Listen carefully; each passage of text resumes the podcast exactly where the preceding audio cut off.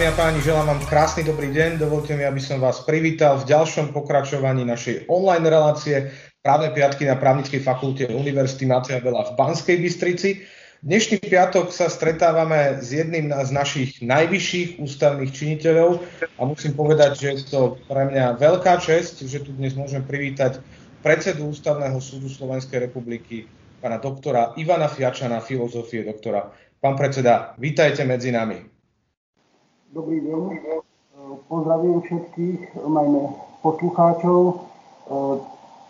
Ďakujem veľmi pekne za pozvanie, veľmi si vážim účasť na tejto online diskusii a veľmi sa na ne teším.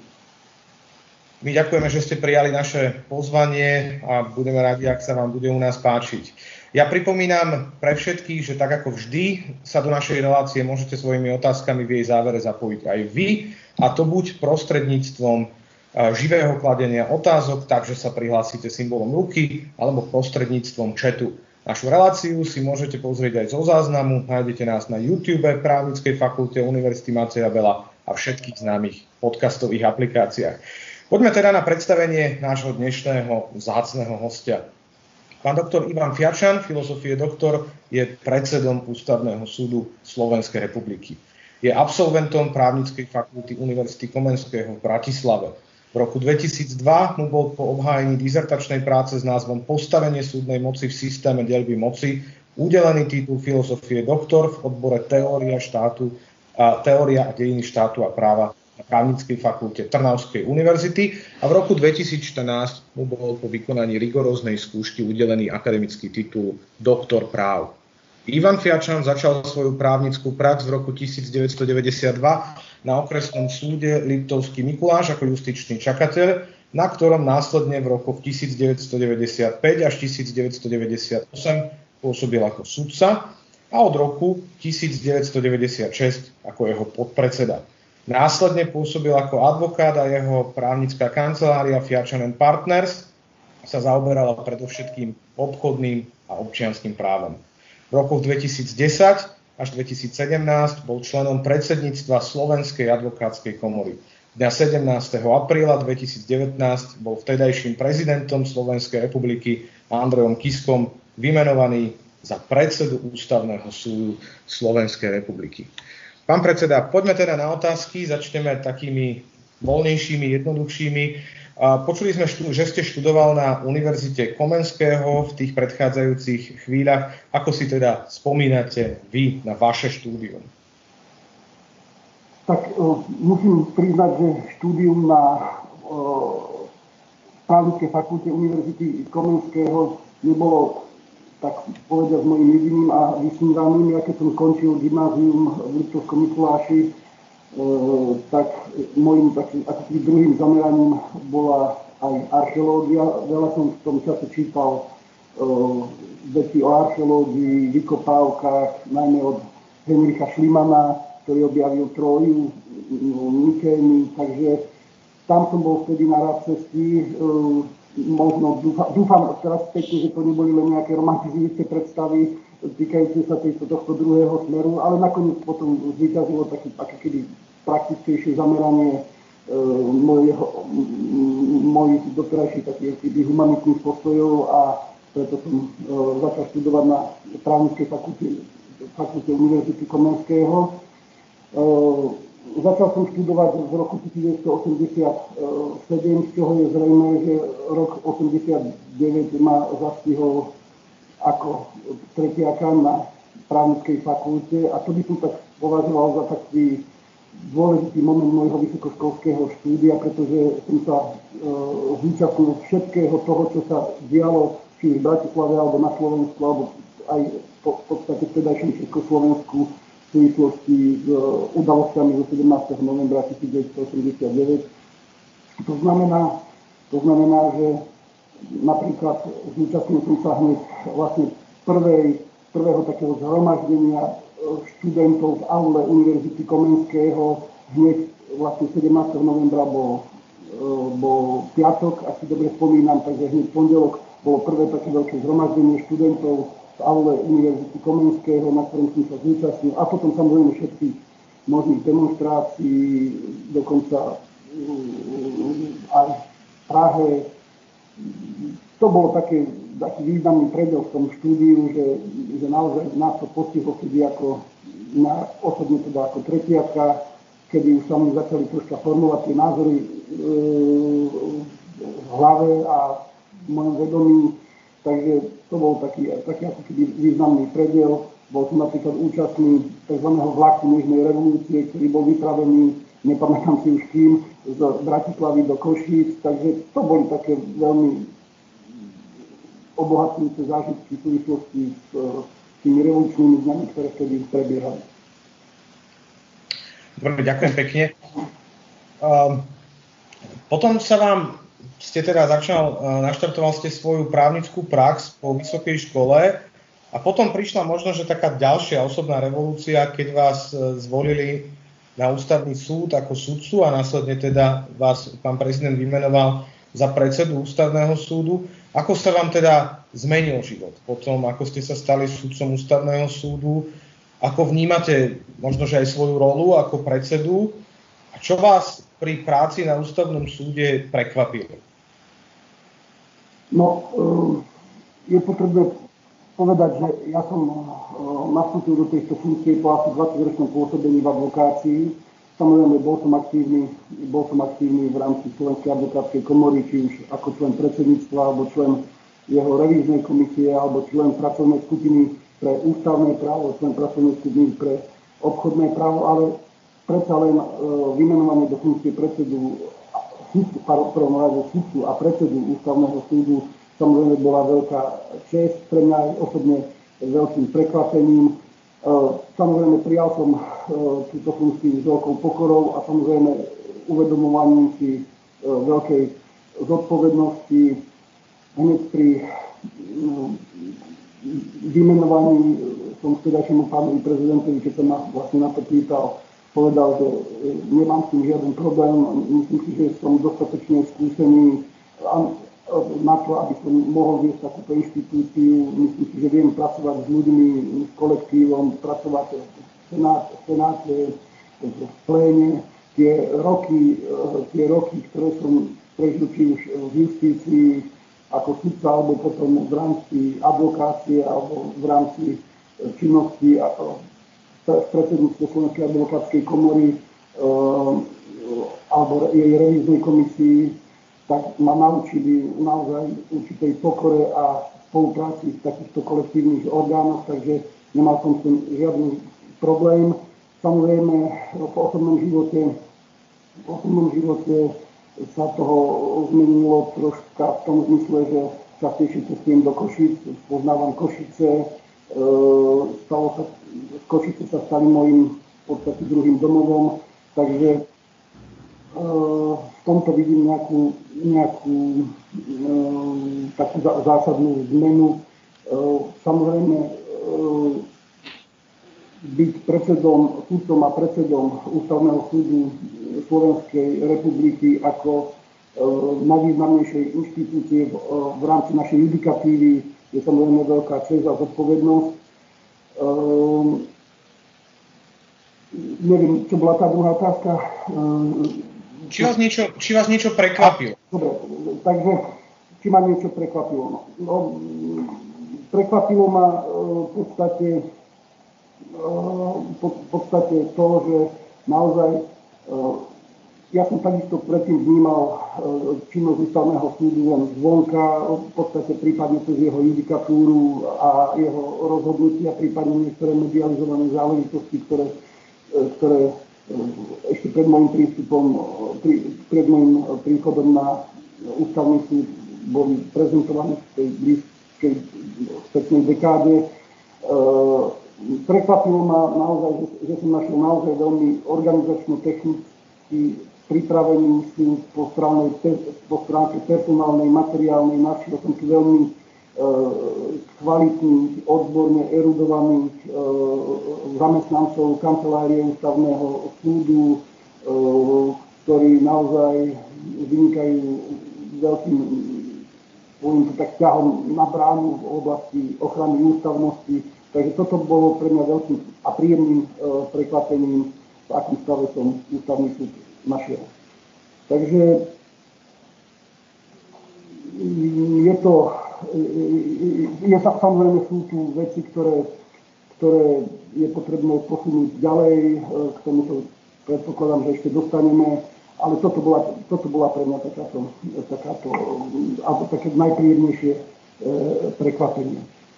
No ja sa ešte vrátim, ja sa ešte vrátim k tej, a pardon.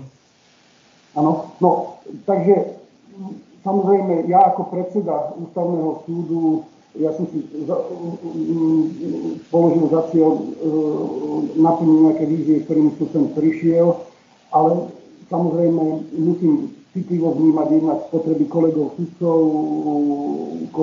kolegov kancelárie ústavného súdu a samozrejme mojou prioritou je rozhodovacia činnosť. V tej sa vidím tak najviac. E, samozrejme snažím sa aj ja byť sudcom, to znamená, e, čo sa týka plenárnych vecí, v podstate mám rovnaký nápad e, a vybavujem ich v rovnakej miere ako ostatní sudcovia. A čo sa týka senátnych vecí, som štvrtý člen Senátu v, Senáte, kde no, takisto sa podielam na rozhodovaní v senátnych veciach, ale takou mojou hlavnou úlohou ako predsedu ústavného súdu je určite dôstojné organizovanie a vedenie pléna ústavného súdu, tak aby naozaj dochádzalo k tej čo najväčšej disku, naj, najširšej diskusii a výmene myšlienok, tak aby naše výstupy z ústavného súdu boli čo najkvalitnejšie. K tomu, k tomu smeruje aj tá moja ďalšia otázka, lebo pred tromi týždňami bol našim hostom pán generálny prokurátor doktor Žilinka a on teda podobne ako vy hovoril, že napriek manažerskej funkcii, tak e, stále je aj aktívnym prokurátorom, má živé prípady, podobne ako vy máte živý nápad. Teda uh, máte stále, ste aktívnym súdcom aj napriek tomu, že ste predsedom ústavného súdu, ale má teda z tej pozície predsedu, má predseda ústavného súdu podľa vášho názoru v pléne ústavného súdu aj plniť nejakú úlohu mediátora? Hovorili ste o tom, že uh, uh, je potrebné, aby to plénum teda nejakým spôsobom fungovalo, diskutovalo na dobrej úrovni. Teda má má, je úloha predsedu úlohou mediátora, má, má ako keby tak e, nejakým spôsobom skresávať nejaké zásadné názorové odlišnosti a vôbec došlo už k takejto situácii? Určite áno, určite áno, ale a naozaj aj v tomto ja vidím najväčšiu úlohu predsedu ústavného súdu. Ehm, musím sa, musím sa usilovať vo všetkých veciach o čo najširšiu diskusiu, ehm, naozaj výmenu názorov, myšlienok. My o všetkých veciach, nielen plenárnych, ale aj senátnych, tomu sa neskôr dostanem, my o všetkých veciach diskutujeme niekedy aj viacnásobne na, na neformálnej úrovni. Ehm, naozaj vidím v tom najväčší prínos tohto pléna ústavného súdu, keď e, mal tie veci, ktoré predkladá súdca spravodajca e, na rozhodnutie e, veľmi poctivo, viacnásobne diskutujeme aj tam, kde napríklad potrebujeme rozhodovať v rýchlych lehotách, ako to boli napríklad núdzové stavy alebo rozhodovanie o súhlase na väzbu sudcov. Aj v takých prípadoch naozaj viacnásobne diskutujeme o veciach, rozprávame sa veľmi, vymiename sa aj v elektronickej forme pripomienky k jednotlivým e, rozhodnutiam a tak, aby naozaj tá deliberácia e, toho nášho rozhodnutia jednoducho e, bola veľmi kvalitná a kvalitné boli, kvalitné boli výstupy. Ako som už viedol, my diskutujeme napríklad v plene aj o senátnych veciach, druhovo rovnakých senátnych veciach.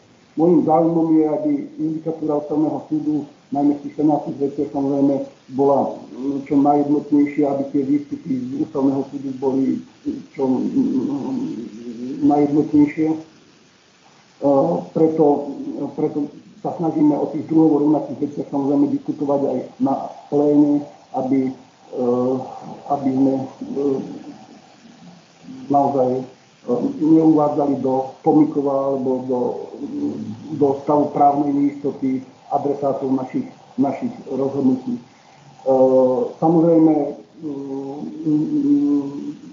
rozhodovanie vecou každého súdcu, jeho nezávislého nestranného prístupu k rozhodovaniu To, to, to je absolútnou samozrejmosťou, nič nebráni samozrejme aj odlišným rozhodnutiam v rámci senátov, pretože máme tu inštitút zjednocovania právnych názorov senátov, máme tu aj inštitút odlišných stanovísk, odlišných stanovísk, ktoré v konečnom dôsledku môžu obohatiť aj samotné, samotné rozhodnutie. Takže snažím sa o tú jednotnosť, ale samozrejme dochádza aj k odlišným rozhodnutiam, odlišným stanoviskám,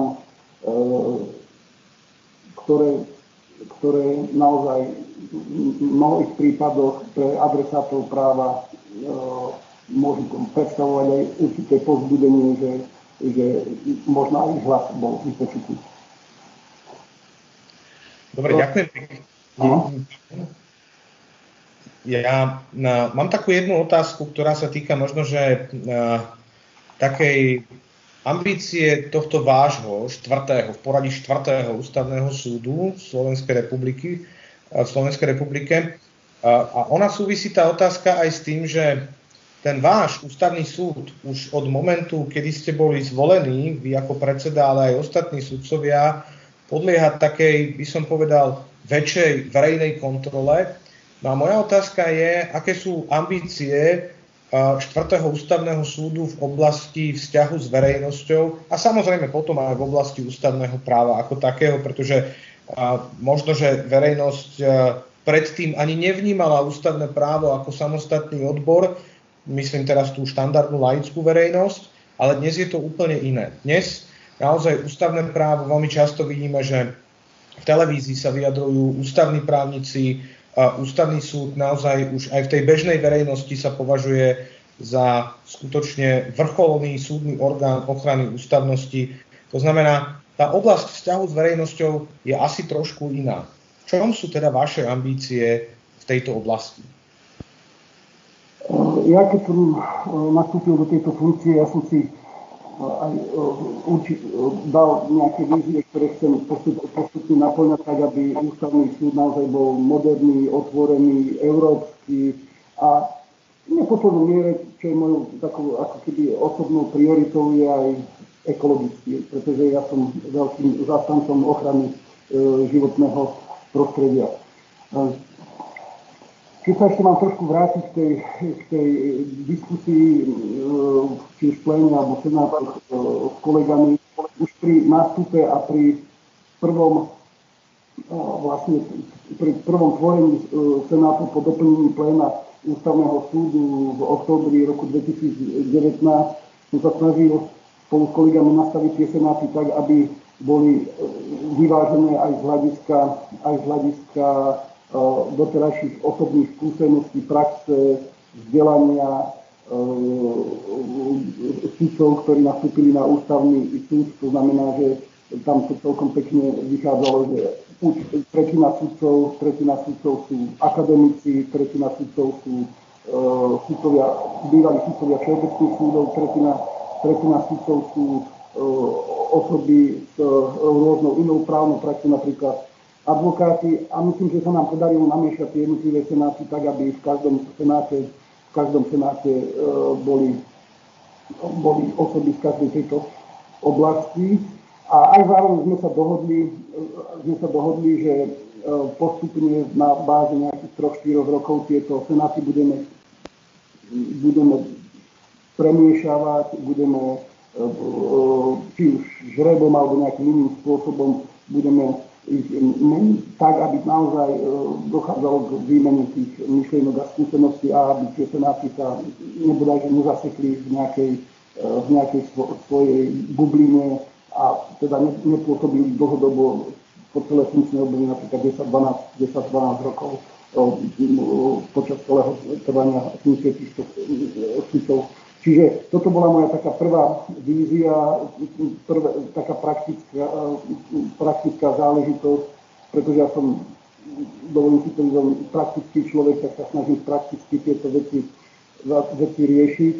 Takže e, naozaj postupnými, postupnými krokmi chcem prispieť k tej organizácii, či súdu ako takého, alebo pléna ústavného súdu, alebo jednotlivých senátov, aby naozaj bol, bola boli vytvorené perfektné pracovné podmienky pre všetkých, ale samozrejme, tie výstupy na vonok, či vo vzťahu k rozhodovacej činnosti alebo vo vzťahu k verejnosti ako takej pri komunikácii ústavného súdy boli jasné, zrozumiteľné, e, dobre, dobre čitateľné. Takým príkladom je aj skutočnosť, že napríklad tohto roku sme prešli a schválili nový manuál na úpravu našich písomností, keď sme upustili od doterajšieho takého rozvláčného písania nielen čo do formálnej, ale obsahovej stránky našich rozhodnutí a postupne prechádzame, respektíve sme už prešli na novú formu, kde sa snažíme naozaj, poviem až takým nemeckým štýlom, nemeckým štýlom fokusovať na naozaj jasné deklarovanie skutkového stavu v tejto ktorej veci a naozaj jasné vyťahnutie skutkového a právneho základu pre naše, pre naše rozhodnutie. Takže to sú také praktické, praktické výstupy. A čo sa týka vzťahu k verejnosti, eh,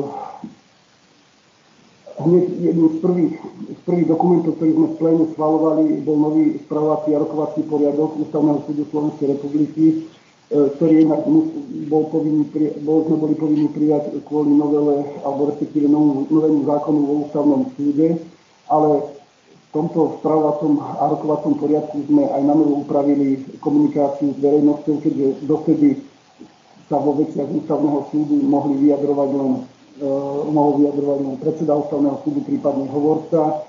Eh, po tejto zmene sa nebránime a aj tlačíme na to, aby jednoducho vo veciach sa vyjadrovali aj sudcovia, eh, spravodajcovia alebo predsedovia senátov, čo sa napokon už aj v nedávnej dobe prvýkrát v histórii ústavného súdu stalo, keď vo veci rozhodovania o predĺžení núdzového stavu spolu s predsedom ústavného súdu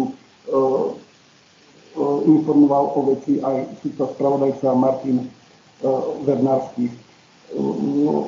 Samozrejme, ja po každej veci, ktorá je, ja neviem, vnímaná citlivejšie verejnosťou alebo je nejakým spôsobom iným zaujímavá, sa snažím mať briefingy, na ktorých sa snažím poctivo vysvetľovať e, dôvody nášho rozhodnutia. Uvažujeme, že tieto briefingy budú do budúcna aj streamované.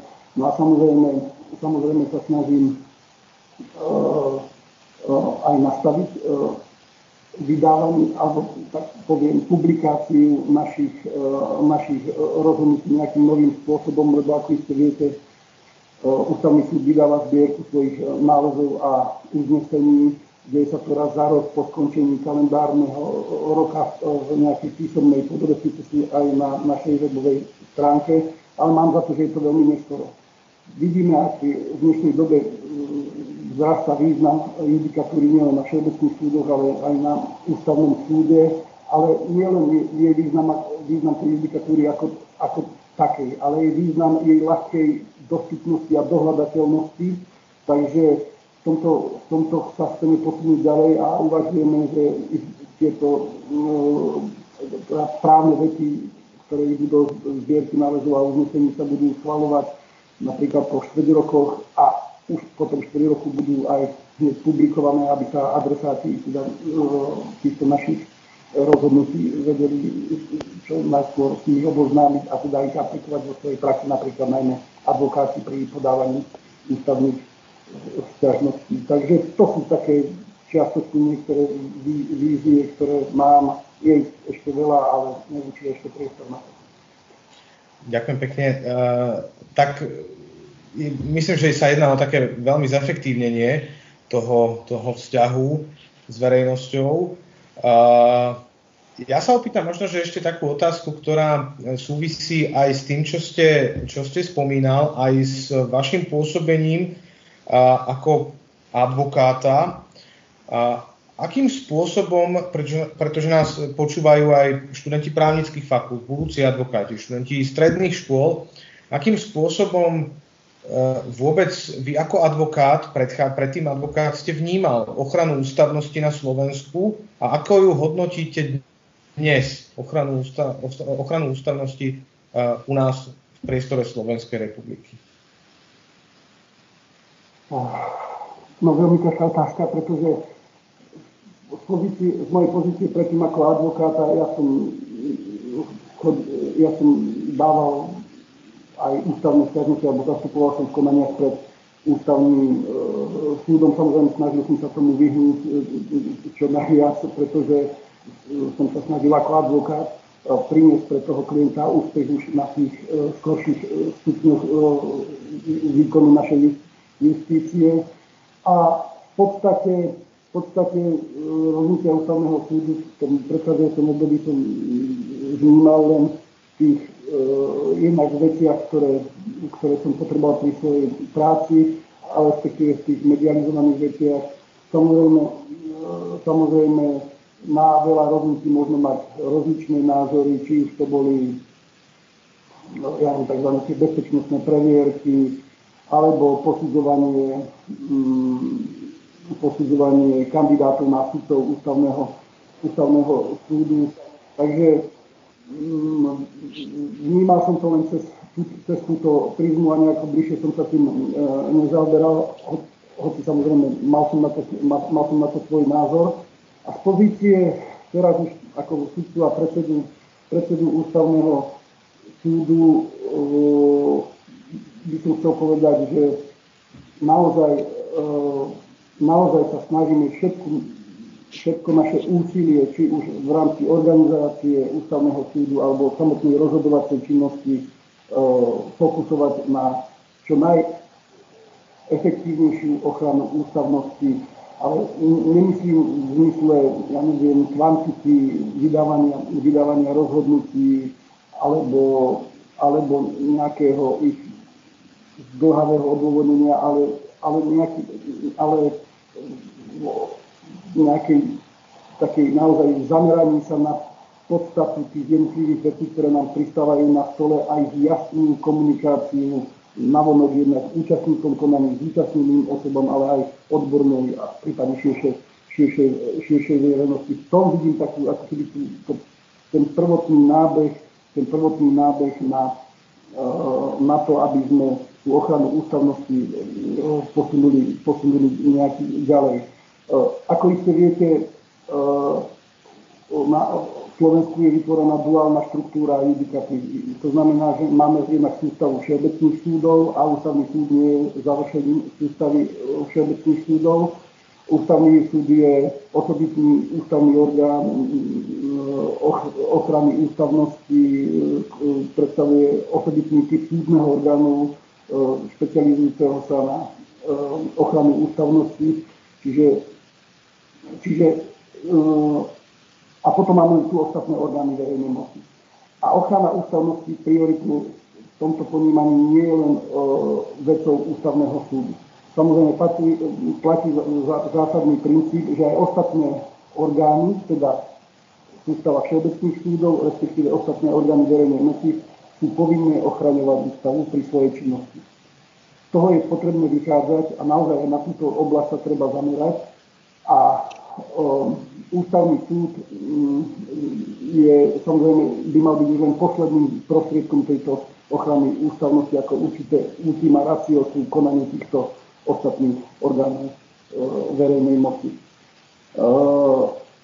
čiže z tohto pohľadu,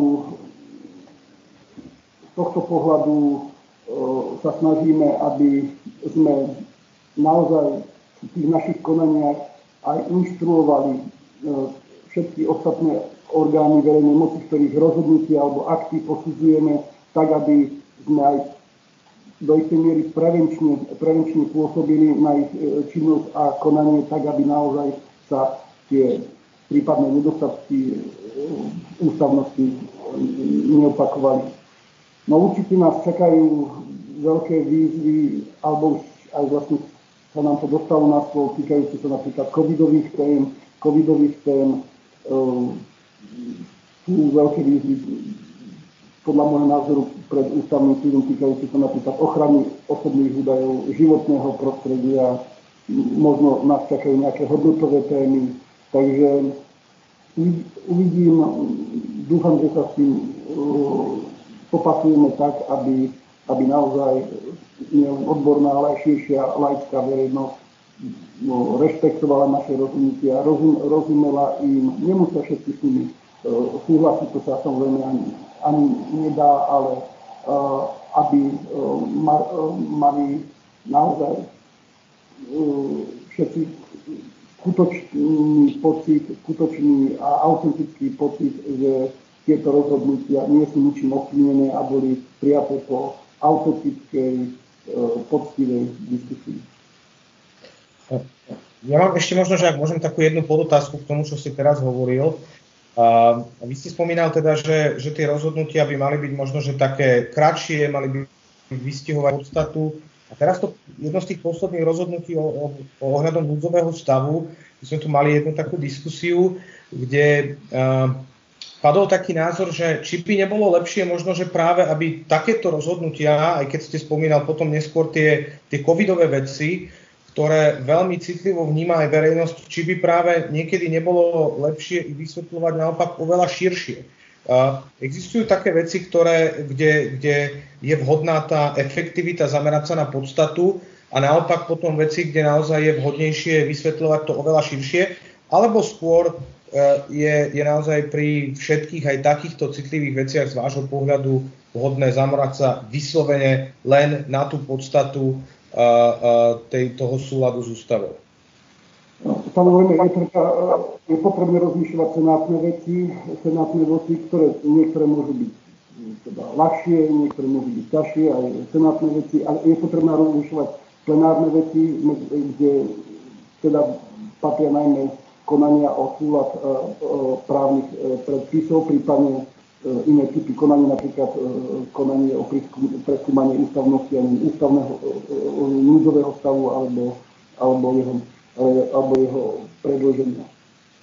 A samozrejme, tie plenárne veci sú naozaj kvalitatívne odlišné, sú zložitejšie, sú právne aj skutkovo náročnejšie, takže ja si myslím, že tam e, naozaj v každej tejto plenárnej veci sa e, e, snažíme poctivo, aj, aj myslím si, že každej doterajšej veci sme sa snažili poctivo vysporiadať so celým skutkovým a právnym základom, s argumentáciou účastníkov. Myslím si, že aj tie rozhodnutia týkajúce sa núdzového stavu alebo, pri, alebo jeho predloženia naozaj dávajú odpoveď na všetky nastolené otázky uh, navrhovateľných. To, tu treba niekedy zdôrazniť, že, že my tie návrhy posudzujeme v intenciách návrhu navrhovateľov. Niekedy v médiách uh, som zachytil, zachytil uh, názory, že ústavný súd dal odpoveď na to, alebo na, na to. Jednoducho, ak raz tá otázka nebola predmetom skúmania ústavným súdom alebo predmetom nášho konania, tak jednoducho ústavný súd na to odpoveď nemohol, nemohol dať. Čiže mám za to, že v týchto vami spomínaných e, rozhodnutiach sme sa naozaj poctivo vysporiadali so celou argumentáciou na každú e, relevantnú otázku sme dali aj e, poctivo. E, chcem, chcem ešte tu, tu jednu vec zdôrazniť, že, že e, do istej miery nás limituje neúmerná zaťaženosť ústavného súdu. Okay? E, predtým, predtým, pred môjim prístupom, na, pred môjim príchodom na ústavný súd, e, ústavný súd ročne riešil okolo 2-2,5 tisíc e, vecí. Za minulý rok to už bolo 3 tisíc a podľa vývoja nápadu, ktorý tu za tieto prvé 4, za tieto prvé 4 mesiace, keď za tieto prvé 4 mesiace máme e, skoro, skoro tisíc vecí, tak jednoducho, tak jednoducho naozaj e, ústavný súd je neumerne zaťažený. E, nechcem tým povedať, že to vplýva na kvalitu našich e, rozhodnutí, ale samozrejme, samozrejme mali by sme mať viac času sa venovať práve takým dôležitejším, dôležitejším veciam, ako sú súlady právnych predpisov. Nechcem tým ale povedať, že nejaké individuálne stiažnosti fyzických a právnických osôb, ktoré ktorých sú namietané ich porušenie ich e, základných práv alebo slobod sú menej dôležité. Samozrejme sa tiež poctivo, poctivo venujeme, ale táto neúmerná, e, e, neúmerné zaťaženie ústavného súdu nám neumožňuje naozaj, poviem tak, ako rýchlejšie, rýchlejšie sa zaoberať jednotlivými vecami, okrem tých vecí, ktoré, kde, kde máme nevyhnutnú, nejakú nevyhnutnú lehotu. Tomu chcem povedať, že náš ústavný súd so svojimi vyššie 20 kompetenciami patrí medzi ústavné súdy v rámci Európy asi s najväčším počtom týchto, týchto kompetencií. Samozrejme sme radi, že niektoré kompetencie prechádzajú napríklad na najvyšší správny správny súd v súvislosti s jeho zriadením, týkajúci sa napríklad najmä volebných, volebných vecí. Ale naozaj by sme aj privítali, privítali mm, a aj v tomto smere do istej miery e, odborne pôsobíme, e, by sme privítali úpravu najmä procesných, úpravu najmä procesných poriadkov tak, aby ústavného súdu sa nestával odvolací súd alebo dovolací súd, e, čo sa v poslednom čase často stáva, pretože účastníci tam, kde nemôžu využiť odvolanie, tak samozrejme idú rovno na ústavný súd vo svojich veciach, alebo tam, kde nemôžu využiť dovolanie, idú rovno na ústavný súd. A potom riešime naozaj také kauzy, ako sú 50 eur súdne poplatky, 100 eurové trovy, mm. čo nás samozrejme mm, no, veľmi zaťažuje. Ďalšou, aby poslucháči vedeli, ďalšou veľkou agendou ústavného súdu je posudzovanie prieťahov v konaniach pred, konaniach pred všeobecnými súdmi. Táto agenda tvorí 25, 20 až 25 e, e, individuálnych sťažností. E, to je tiež neumerné zaťaženie ústavného súdu. Tu sa budem snažiť pri komunikácii s ostatnými orgánmi verejnej moci, najmä s ministerstvom spravodlivosti, aby prípadne tieto prieťahy po vzore Českej republiky prešli na, alebo posudzovanie týchto prieťahov prešlo na, na nadriadené súdy sústavy všeobecného súdnictva. Takže takto som troška možno aj odbočil, ale považoval som to za potrebné na tomto povedať.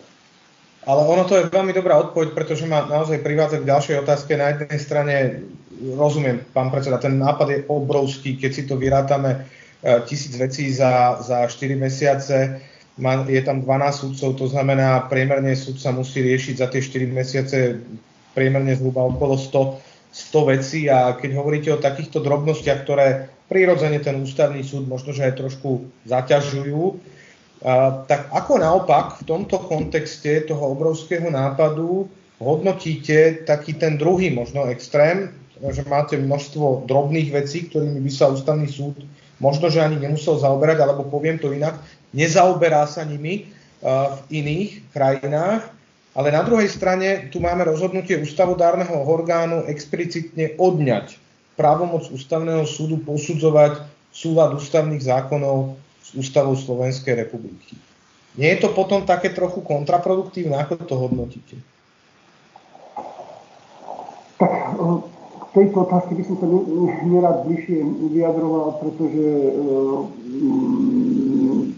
tá, táto časť ústavy, táto časť ústavy alebo ústavného zákona, ktorým bola novelizovaná ústava, bola aj napadnutá na ústavnom súde, súde skupinou takže v tejto veci prebieha konanie, tak určite by som nechcel e, nejako predbiehať, predbiehať tomuto rozhodnutiu. Ja som sa v tej veci vyjadril veľmi všeobecne, či na ústavnoprávnom výbore alebo poslancami Národnej rady. E, ide o legitímne otázky, ktoré, e, ktoré sú predmetom len určitého spôsobu nastavenia v tom zmysle, či, či náš ústavodárny orgán, respektíve 90 poslancov je neobmedzeným ústavodárcom a teda môže prijímať, tak povediať, keď to veľmi zjednodušene poviem, akékoľvek ústavné zákony, či už ústavné zákony, ktoré menia a doplňajú ústavu, alebo osobitne ústavné e, zákony bez ohľadu na ja formu vlády, e, princípy právneho štátu, e, princípy, na ktorých je e, teda náš e, štát a právny poriadok e, vystavený, teda či je tým neobmedzeným ústavodarcom a suverénom de facto na spôsob pôvodného, prvotného ústavodárcu, čo je samozrejme legitimný názor, alebo druhý protipol, že e, náš ústavodárny orgán, respektíve 90 poslancov e, je tzv. obmedzeným ústavodárcom, odvodeným, kedy aj on je viazaný, kedy aj on je viazaný e, tými princípmi, na ktorých je naša ústava postavená, tými, tými fundamentálnymi princípmi a hodnotami a potom, ak teda by nebol viazaný, či ústavný súd je ten orgán, ktorý má v tomto smere kontrolovať e, parlament. To sú dva e, legitímne také základné, základné pohľady. Tým nechcem povedať, že táto úprava je ústavná alebo neústavná. E, jednoducho toto bude predmetom posudzovania ústavným súdom a preto nechcem sa to vyjadrovať.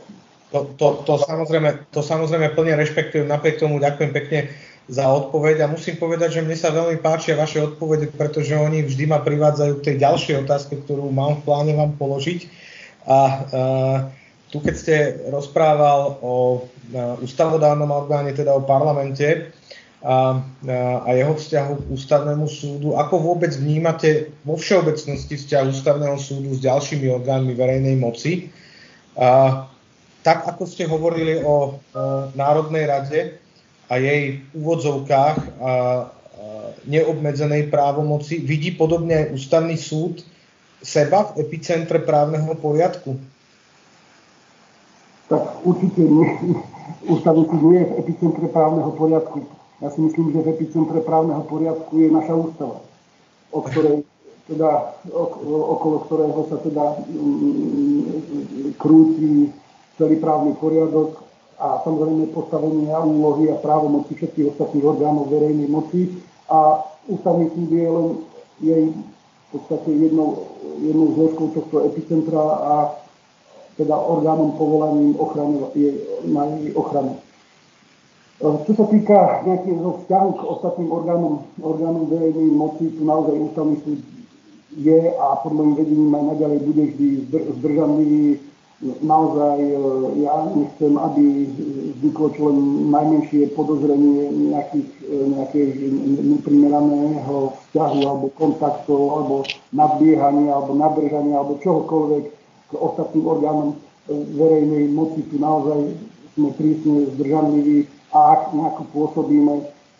vo vzťahu k iným orgánom verejnej moci, tak je to len v rámci našej rozhodovacej činnosti, keď na rozdiel od tých predchádzajúcich období ja sa snažím v rámci rozhodovania pléna v našich rozhodnutiach e, tlačiť aj na to, aby sme vždy v našich rozhodnutiach, najmä v rámci súladov právnych predpisov, e, e, jasne komunikovali účinky, účinky našich rozhodnutí. To znamená, aby jasne z týchto našich rozhodnutí vyplývalo, čo ten orgán verejnej moci, ktorého rozhodnutie či už preskúmávame, alebo zrušujeme, alebo čokoľvek, e, alebo akýmkoľvek iným spôsobom posudzujeme jeho ústavnosť, aby teda jasne sme deklarovali účinky našich e, rozhodnutí a e, dávali jasné posolstvo, ako sa má ten orgán verejnej moci zachovať v tom ďalšom období po našom, po našom rozhodnutí. Čiže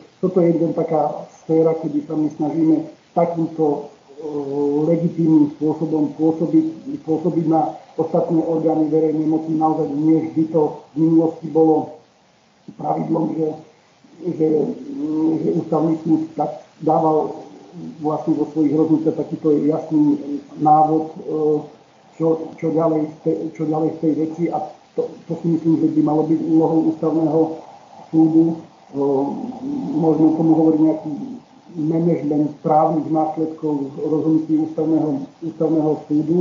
No a druhá rovina, kde sa snažíme nejako pôsobiť vo vzťahu k ostatným orgánom verejnej moci, je čisto len odborná v, odbo- v, no, v, v oblasti nejakých odborných konzultácií pri legislatíve, ale len v tých prípadoch, ak sa to dotýka či ústavného práva alebo ústavného, ústavného súdu. Inak naozaj e, tie kontakty s ostatnými orgánmi verejnej moci sú len v podobe, v podobe e, protokolárnych povinností, ktorých, ktorým sa nemôžem, nemôžem vyhnúť, tak. Dobre, ďakujem pekne. No, uh, vy ste to v podstate, vy ste v podstate potvrdil to čo, to, čo pred uh, tromi týždňami tu tak veľmi pekne povedal aj pán generálny prokurátor, že niektoré podania na ústavný súd sú v podstate otvorenou alebo otvorením takej odbornej diskusie a, a vy ste to teraz tak v podstate povedal, že ústavný súd v zásade uh, bude samozrejme, je partnerom iných orgánov verejnej moci tejto diskusii. Takže to je veľmi pekné. A ja už mám len posledné dve otázky. Pardon, nech sa páči. Ja by som chcel tomu dodať napríklad, uh, napríklad jedno z tých prvých covidových tém, ktoré sme, uh, ktoré sme riešili, to ešte bolo na jar minulého roku, bolo posudzovanie neústavnosti alebo ústavnosti niektorých ustanovení zákona o elektronických komunikáciách, tzv. telekomunikačný zákon, kde boli teda napadnuté jednotlivé účelne týkajúce sa zberu, zberu, zberu dát e, e, od telekomunikačných operátorov. E, samozrejme, e, tam som bol aj som spravodajcom, takže e, na rozdiel od predchádzajúceho prístupu, tam bol, takto ešte vysvetlím, že tam bol aj podaný návrh na pozastavenie účinnosti týchto dotknutých ustanovení. A na rozdiel od predchádzajúcej praxe ústavného súdu, tak vzhľadom aj na, to, na tú situáciu, ktorá je a na ten, poviem tak, nie celkom šťastné nastavenie legislatívy reagujúcej na takéto pandemické situácie, tak už pri pozastavení účinnosti týchto ustanovení, keďže sme zliadli, že teda majú niektoré vady spôsobile privodiť nejakú, nejakú újmu, tak už pri pozastavení účinnosti týchto, týchto právnych predpisov sme na rozdiel od predchádzajúcej praxe e,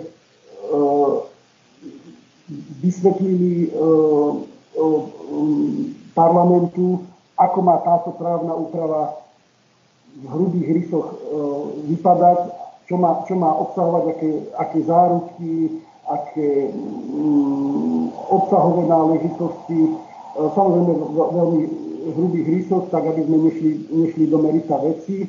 A na to konto e, zákonodárca zareagoval a urobil novelu zákona o elektronických komunikáciách. A myslím si, že aj medzi ústavnými právnikmi sa tento prístup ústavného súdu e, hodnotí ako veľmi dobrý ústavný dialog medzi orgánmi e, verejnej moci. Čiže je to také vhodné doplnenie. No to je presne to, čo... Čo? Toto, toto, myslím si, že toto je ten prístup, kedy naozaj by mali ústavné orgány takýmto spôsobom samozrejme v mediách svojich právomocí a úloh e, komunikovať. Dobre, ďakujem pekne. O komunikácii budú, bude, bude presne v podstate aj jedna z mojich posledných otázok. Už mám v zásade len dve, keďže vidím, že máme otázky aj z publika som si istý, že ich bude ešte viac. Um, je teda náš slovenský ústavný súd v kontakte aj s inými ústavnými súdmi, súdmi v Európe, prípadne vo svete, komunikuje s nimi a existuje niečo, čo sa môže náš, nazvime to relatívne mladý ústavný súd, keďže sme relatívne mladá republika, s ohľadom možno, že ochrany na ochranu ústavnosti aj v úvodzovkách tak učiť od svojich skúsenejších zahraničných ústavných súdov. Sú niektoré ústavné súdy na svete, ktoré sú pre vás alebo pre ten náš ústavný súd ako taký zásadnými inšpiráciami? Samozrejme, mm, ten, ten náš kontakt s ostatnými ústavnými súdmi, respektíve inými medzinárodnými organizáciami je veľmi čulý. Bohužiaľ tiež do toho zasiahla pandémia, takže ešte v roku 2019, respektíve začiatkom roka 2020 naozaj sme mali veľmi aktívne kontakty a to je aj dlhodobá spolupráca už nastavená predchádzajúcimi plénami ústavného súdu, najmä s ústavným súdom Českej republiky, s ústavným súdom Maďarskej republiky, Rada, e, Rakúske, Rakúska. E, e, nám sa podarilo hneď v roku 2019 zorganizovať a zorganizovať po viac ako desiatých rokoch aj bilaterálnu návštevu Spolkového ústavného súdu v Karlsruhe, kde sme mali naozaj veľmi tri dní plodných, plodných, plodných diskusí, to bolo naozaj po desiatich rokoch od nejakého posledného kontaktu s týmto, s týmto súdom, pretože ako iste viete, určite pre nás Český ústavný súd aj Spolkový ústavný súd je, sú takými referenčnými, referenčnými ústavnými súdmi, kde naozaj veľmi pozorne sledujeme ich judikatúru a snažíme sa inšpirovať, keď v podstate naozaj môžem, môžem povedať, že náš, náš ústavný súd už tak povedať, nepotrebuje žiadneho tútora, tútora možno v počiatkoch.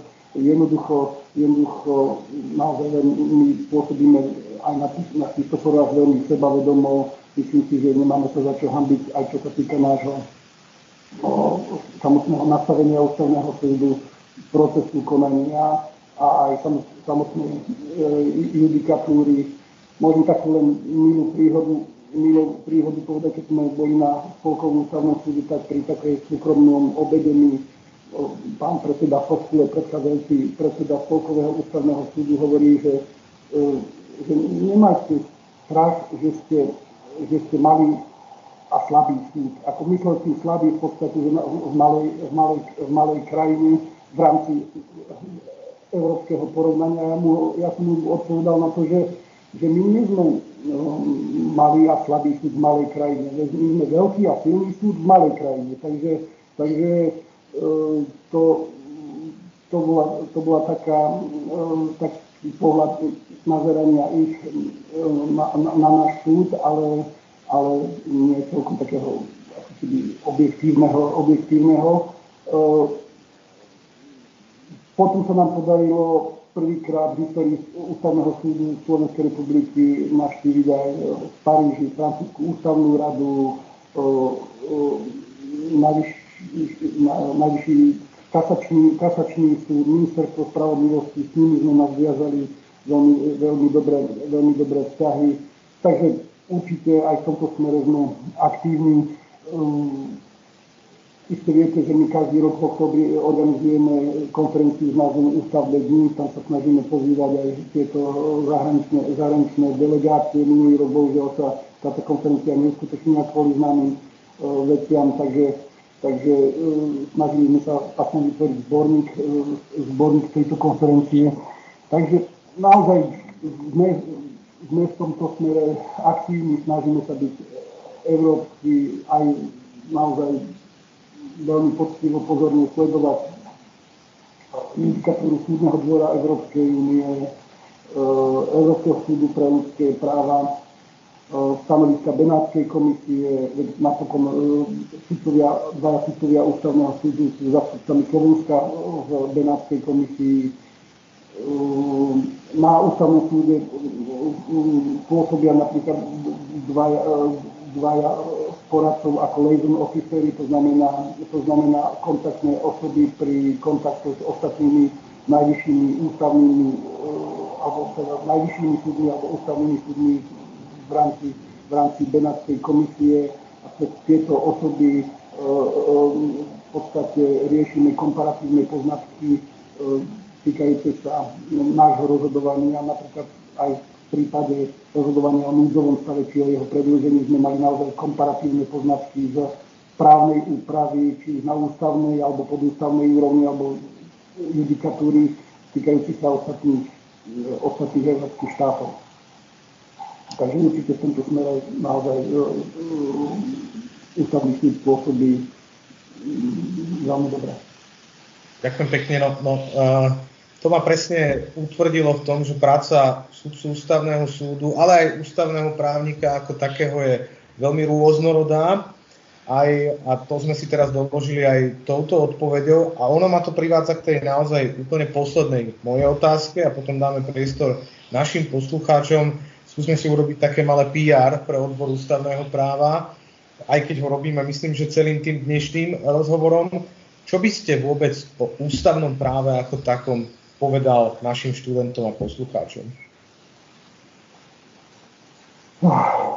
Nechcem ja, nechcem ja tu rozprávať nejaké poučky, to určite si študenti a poslucháči nájdú v učebniciach ústavného práva, ale možno na úvod, možno, možno by som takú malú, malú súku uviedol, že e, ústavný súd je ochrancom tzv. jednak objektívneho ústavného práva, teda ústavného práva súvisiaceho s fungovaním a dielbou moci a, a udržiavaním demokratických hodnôt štátu a respektíve tá druhá veľká oblasť ochrany zo strany ústavného súdu je ochrana základných práv a slobod, čo sa prejavuje na konaniach o individuálnych vzťahnostiach.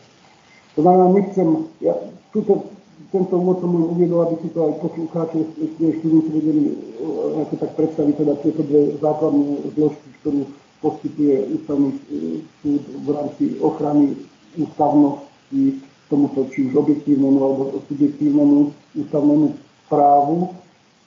Pre mňa však ten dôležitejšie ako, ako nejaké poznanie nejakých poučiek toho, čo je ústavné právo alebo čo obsahuje, je pre mňa je skôr dôležitejšie rešpekt, samotný rešpekt ústave, jej hodnotám a základným právam a slobodám v každodennom, v každodennom živote.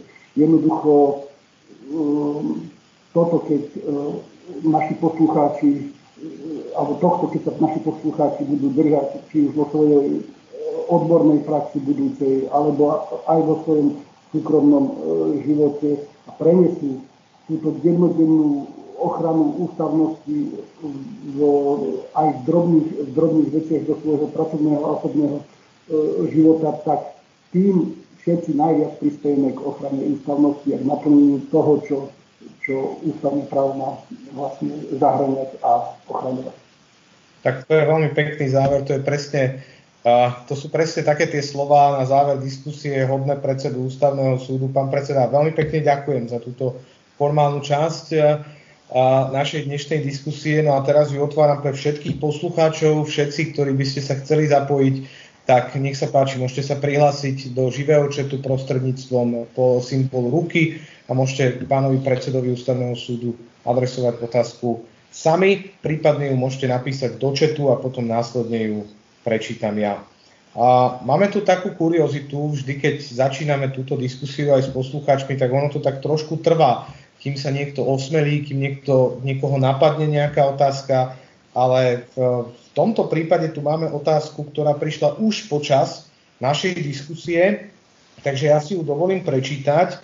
Vážený pán predseda Ústavného súdu Slovenskej republiky, aký je váš názor v súvislosti aj so zaťaženosťou ktorú spomínate, a navýšiť počet ústavných sudcov Slovenskej republiky na 15. Ďakujem pekne. Ehm, ja si myslím, že týmto smerom netreba uvažovať. Ja považujem počet 13 sudcov za absolútne, absolútne dostatočný. Ja verím, verím že, že ten zvýšený nápad, verím, že ten zvýšený nápad, ktorý v súčasnosti pocitujeme, je prejavom aj určitej zvýšenia dôvery v ústavný súd a jeho rozhodovaciu činnosť. To verím teda, že sa tento prístup, prístup našich navrhovateľov vlastne v tomto, v tomto prejavuje. Ale takisto verím, že sa tak povediať rozbehnú aj ostatné orgány verejnej moci, napríklad e, Najvyšší správny súd, Najvyšší správny súd a myslím si, že keď tak, tak, takýmto predvojom, predvojom e, týchto orgánov verejnej moci e, v rámci ochrany ústavnosti, ktorú sú povinni aj oni e, zabezpečovať, tak ten postupný nápad bude, bude klesať a mám za to, že tým pádom sa upraví zaťaženosť ústavného súdu a budeme sa môcť venovať naplno naozaj tým veciam, ktoré, na ktoré bol ústavný súd zriadený.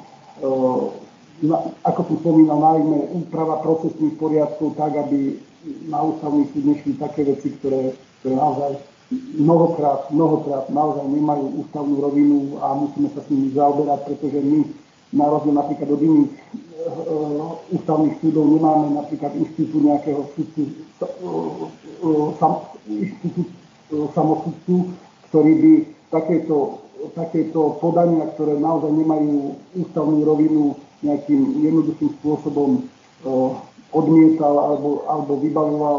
Bohužiaľ na našej ústavnej úrovni v článku 131 ústavy ústava presne zakotvuje rozhodovacie formácie, v ktorých, v ktorých ústavný súd musí rozhodovať, to sú senáty a plénum. To znamená, senát v počte troch súdov sa musí zaoberať aj takouto úvodzovkách neústavnou, neústavnou vetou. Ďakujeme pekne za odpoveď. Máme tu aj otázku, ktorá bude položená naživo. Hlási sa pán docent Baraník. Nech sa páči, vedúci katedry ústavného práva u nás na právnickej fakulte v Banskej Bystrici. Takže pán docent, vítaj medzi nami, nech sa páči, môžeš položiť otázku. Ďakujem veľmi pekne. V prvom rade, pán predseda, ďakujem za diskusiu a za prezentáciu vašich názorov, ktoré ste nám teda objasnili váš modus operandi. A chcel by som sa spýtať, lebo je to niečo čo je nadviazaním toho, čo ste vlastne spomínali aj s ohľadom na to, že ste vlastne predtým, ako ste sa dostali na ústavný súd, dlhodobo pôsobili v advokácii, že ste mali tie skúsenosti veľmi praktického charakteru.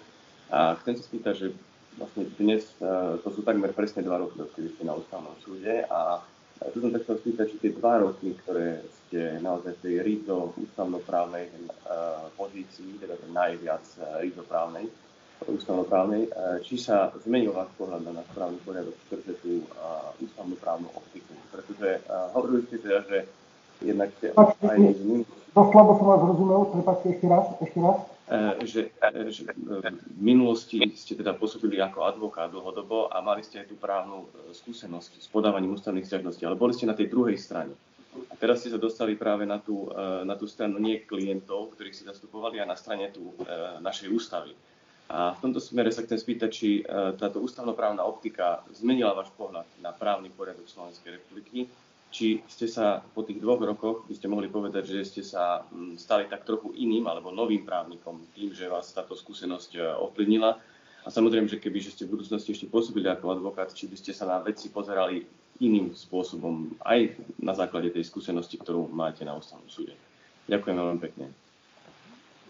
Ďakujem za otázku tak samozrejme môj pohľad na právo sa radikálne zmenil, pretože, e, pretože z pohľadu advokáta, navrhovateľa som sa snažil využiť všetky dostupné legálne e, právne prostriedky na to, aby som priniesol klientový úspech. Tu samozrejme e, pôsobení ako sudcu, s ktorým samozrejme mám skúsenosti z prechádzajúceho môjho pôsobenia v justícii je však treba sa pozerať na vec úplne inou optikou, naozaj e, je potreba sa na tú vec pozerať tak povedia z vrchu.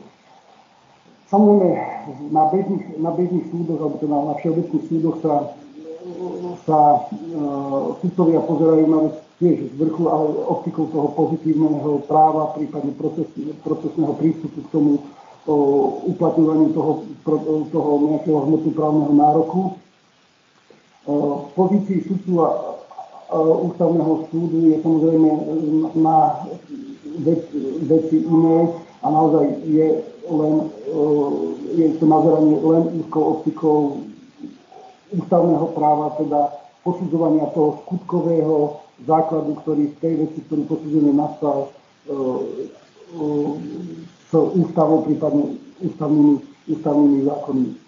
Ja do istej miery aj troška načnem do, do tak povedať, bývalých vlastných radov, e, teda do, do advokátov.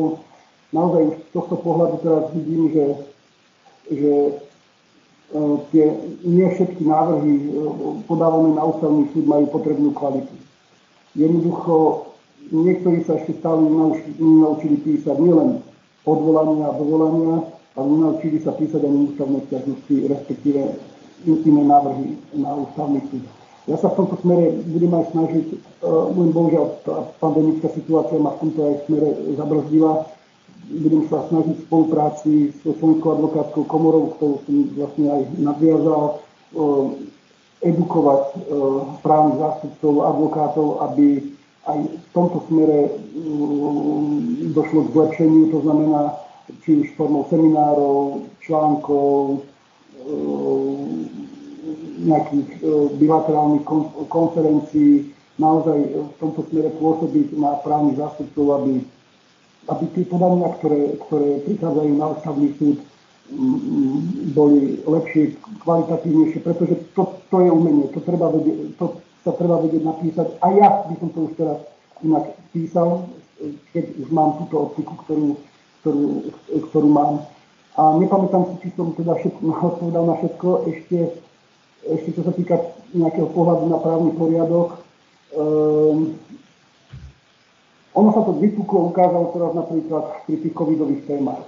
Ten, ten náš právny poriadok naozaj na to nebol pripravený, ale tým to nechcem dávať za vinu nikomu jednoducho, naozaj na to nikto nebol, nikto nebol pripravený.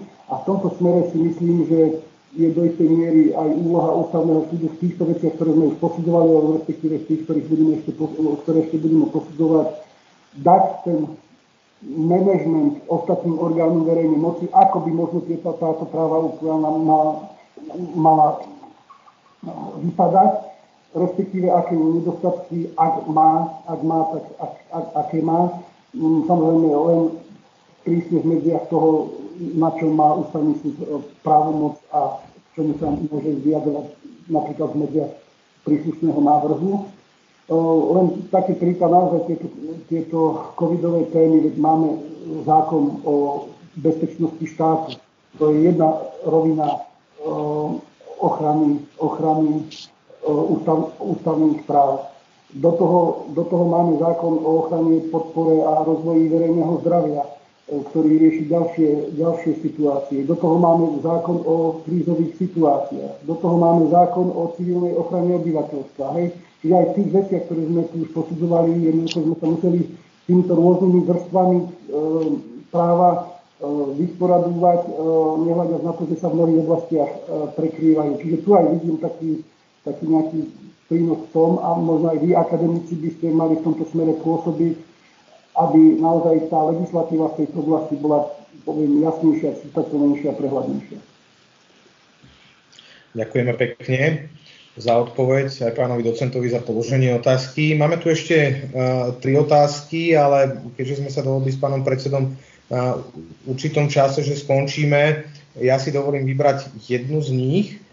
A teda poslednú otázku. Dobrý deň, pán predseda. Vy ste sa ako predseda Ústavného súdu určite momentálne často stretol s témou pandémie a núdzového stavu.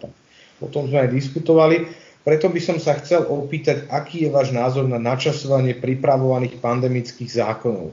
Myslíte si, že to vláda začalo, začala pripravovať včas alebo je to trochu neskoro? Za odpoveď a zaujímavú diskusiu ďakujem. Ja som pred chvíľou už vlastne de facto odpovedal na, na, na túto otázku v tej miere, ktoré mi to moje postavenie e, dovoluje.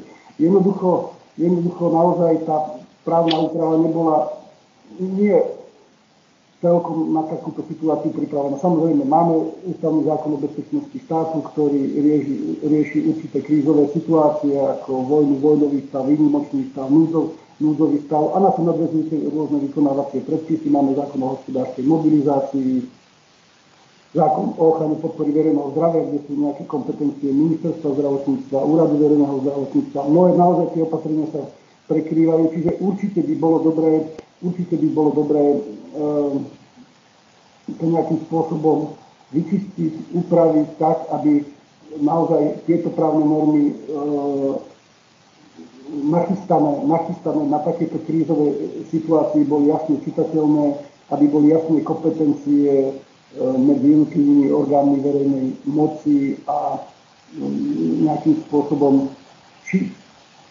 či taká úprava, akú aká sa pripravuje nejaký pandemický zákon a nepoznáme jeho obsah, je vhodná, účelná, správna, logická, naozaj k tomu sa neviem vyjadriť, ani, ani mi to neprináleží. Ďakujem pekne za túto odpoveď, ale aj za celú diskusiu. Pán predseda, naplnili sme náš čas, takže dovolte mi ešte raz v mene mojom, v mene celej právnickej fakulty Univerzity Mateja Bela v Banskej Bystrici, ale takisto aj v mene všetkých našich dnešných poslucháčov a vám poďakovať za to, že ste si pri tej vašej náročnej práci našiel na nás čas, že ste sa pripojil k nám dnes a absolvovali sme spolu túto zaujímavú diskusiu, no a pevne verím, že sa budeme môcť stretnúť raz už nielen takto online, ale verím, že aj osobne pri ďalších zaujímavých diskusiách a témach. Ďakujeme pekne.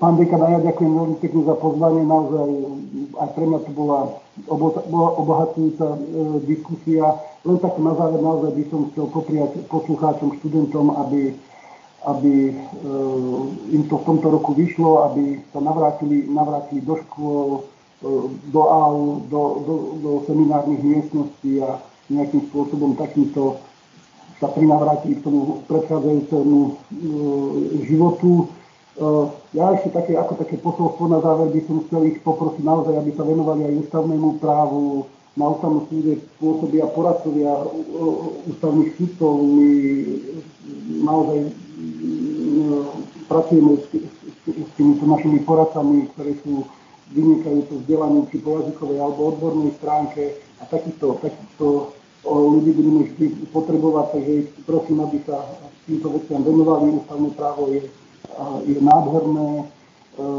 ja chcem aj organizovať na ústavnom súde určité kolokvia, či už pre študentov alebo pre doktorandov, e, ktorých by sa potom prípadne mohli stať aj prípadne naši, naši poradcovia. Takže naozaj chcem pozbudiť k tomu, aby, aby sa o toto zaujímali a nejaký, aj nejakým takým bonusom pre nich by mohla byť aj napríklad stáž na ústavnom súde. Takže chcem ich tomu pozbudiť e, a vám tak ďakujem pekne za pozornosť.